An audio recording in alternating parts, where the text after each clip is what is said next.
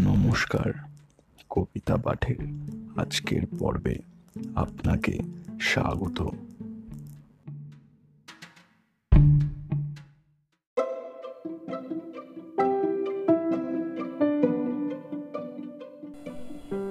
আজকে আমার নিবেদন কবি সুকুমার রায়ের কবিতা, কহ ভাই কহরে কবিতা পাঠে আমি সাহেব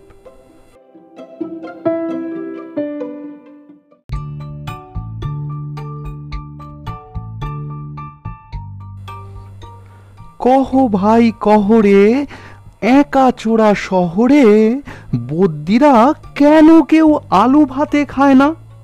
লেখা আছে কাগজে, আলু খেলে মগজে ঘিলু যায় ফেস দিয়ে বুদ্ধি গজায় না।